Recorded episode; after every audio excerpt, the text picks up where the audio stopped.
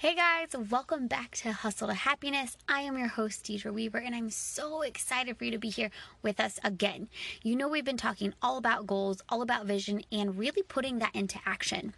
So, today we're going to take that to the next level because I know I'm very much a planning mindset. Maybe you are, maybe you aren't. But either way, I hope this podcast will help you in setting those goals and making action steps to chase them down. Because a lot of times I can say, you know, I want to save $10,000 for X, Y, and Z, or I want to pay off $10,000 worth of debt, or whatever your goal looks like. But sometimes getting from point A to point B to that end goal can be so overwhelming because think of how long that's going to take, how much time's going to be there, how much life is going to happen in the process. It can be very overwhelming to be like, "Oh yeah, I want $10,000 for but but what does it actually take to get there? What does that look like on the road to reaching that goal.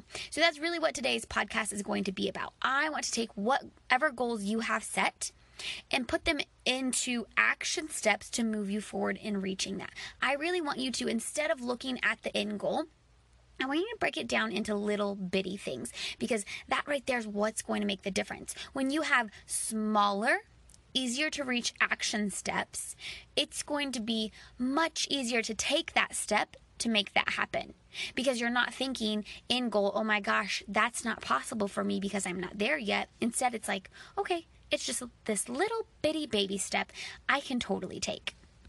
So let's get started. Lean in, sit down, think about your goal in this process. As always, please share this with your friends. Take a screenshot right now, put it in your stories, tag me. All the sharing, all the love. That's truly what what lights up my soul knowing that i spoke to someone knowing that the words that i shared the journey that i've gone through can help somebody else so go spread the word anyways let's get into this now so what i want you to do is think about that one goal that you have set and where you want to be and now we really have to break that down to think about what it's going to take to get there. And we have to remember it's one step at a time. So when you feel like you're overwhelmed, just sit back and say, okay, what's the smallest step I can do right now? Let's say, if you're like me, I have a family of five. I love to travel. I love going on adventures. So let's say that I want to plan, like, one of my big goals is a yearly family vacation. That could look so many different things. It can look way different. For, but my goal right now is a family vacation to the mountains. So, what does it take? It first takes a little bit of research. What is that end goal? What does it envision? How much is it going to cost? What's it going to look like? When am I going to go? So I went to Airbnb and I looked up Tennessee cabins, um, Gatlinburg, Pigeon Forge area. And I want it to be nice outside. So, what about early spring before summer really hits? So, for a family of five in May in Tennessee, I was finding cabins five nights um, between 700 and $1,000. So, let's say on the high end, because I'd rather have too much money than not enough money. On the high end, it'll be $1,000 to stay. And then let's say I'm going to make all my food at the cabin. So $150 for the five days that we're there because I know I can do that on a normal week, let alone on vacation. But then I also want extra spending money, gas on the way down there, some money in case of an emergency. So on the low end, we will have $1,200 that we have to save but on the high end, $3,000. And that will get me all the bells and whistles if I want to take my kids to amusement park, you know, all that stuff. I have all that and I know what the vision looks like. I know what the cabin looks like. I know the things we can do in the area. I know when we're going to go do that. I know the timeline. I know that goal. I can see it. I can smell it. I can hear it. I am excited for it. I know how excited my kids are going to be when they're looking out on that balcony and they see the mountains in the background. I know how much fun they're going to have when we're hiking in the national park. Oh my gosh, all the feels. Okay, all the feels. I don't want to get emotional here. We're just goal setting, but it's so real. Um, so look at my timeline from today until right before we leave. That's about 23 weeks. So if I break down those expenses, the 1,200 um, by 53 weeks, or Okay, so we're to look at this timeline from today until right before we have to go is about 23 weeks. So if I take those numbers that I have figured, Uh, let's look at the low end, $1,200, and I divide that by 23, that means I have to come up with $53 a week in order to save up by the time that that vacation rolls around and I'll have it all. Or let's look at the high end. If I want to save $3,000 for vacation and I break that down by 23 weeks, that means I have to come up with $130 a week in order to make that happen. Sometimes that can be overwhelming. How do you just pull $130 out of your behind for a vacation? Like, where does that even come from? Sometimes it's a struggle even paying the bills, right? So that's where we just have to sit and ask ourselves how. What are some different things that we could do to make that happen? Does it mean working overtime? Does it mean going through all your old clothes and selling them on Facebook? Does it mean picking up some Friday, Saturday evening babysitting shifts? Like maybe if you just posted on Facebook, hey, I'd love to watch your kids Friday, Saturday night, go out on date night, and you charge so much a kid, well, guess what? You are going to be able to help somebody else and then earn some money on the side whatever that looks like for you. Maybe you like to spend money, so you could look at it from that aspect. What can you cut back on spending in order to come up with an extra $53 a week? Are you going out to eat every morning, every lunch, every evening? I know for me, going out to eat just once as a family of five, well, there's $53 right there. So if I stop eating out, which we don't do that weekly, but if I stop eating out, there's $53 that I can come up with. Um, maybe you're like me and you do have a side hustle or you are an entrepreneur, you can kind of be flexible with your income. What is that going to look like? What do you have to do in your business in order to get paid your commissions of the $53 or the $130? What does that look like? How are you going to set those baby steps? And then, in order to make that money, what does that mean on the work end? How many messages are you sending? How many people are you reaching out? How much advertising are you doing? What kind of marketing are you putting out there? Those are all so crucial in getting to the end game because it really is if they see it then that's what interests them. And if you are not putting anything out there nobody knows what's available. So there's so many different action steps you can take but really having the baseline and the bare minimums will help you build on those action steps. So that's how you can create a family vacation that you've always dreamed of. It really just comes down to breaking it down setting that vision and then seeing okay each week what is it going to take from me how can I come up with an extra $53? Maybe that means working overtime. Maybe that means selling stuff that you don't use anymore. Maybe it means babysitting. Are you willing to do what it takes to reach that goal?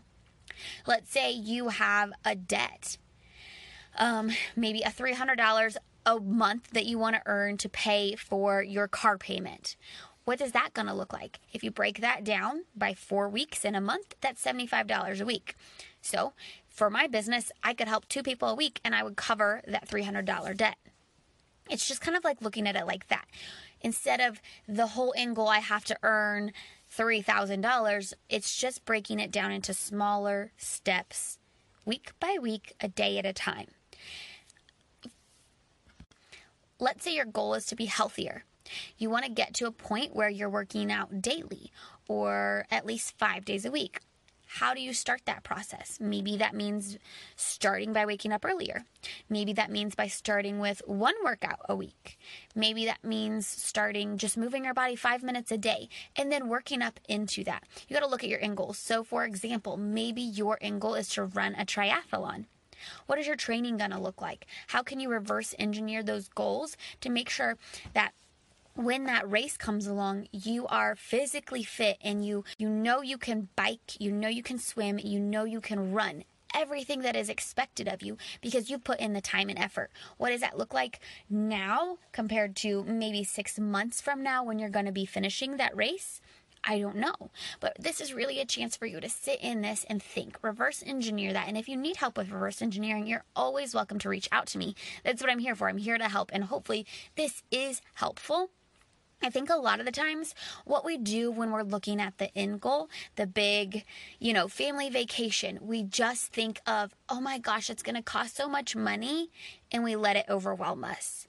Oh my gosh, paying off that debt is going to be so exhausting, and so we let it overwhelm us. Instead of saying, like, okay, if I could have five no spend days a week, well, then I'm going to save all that money.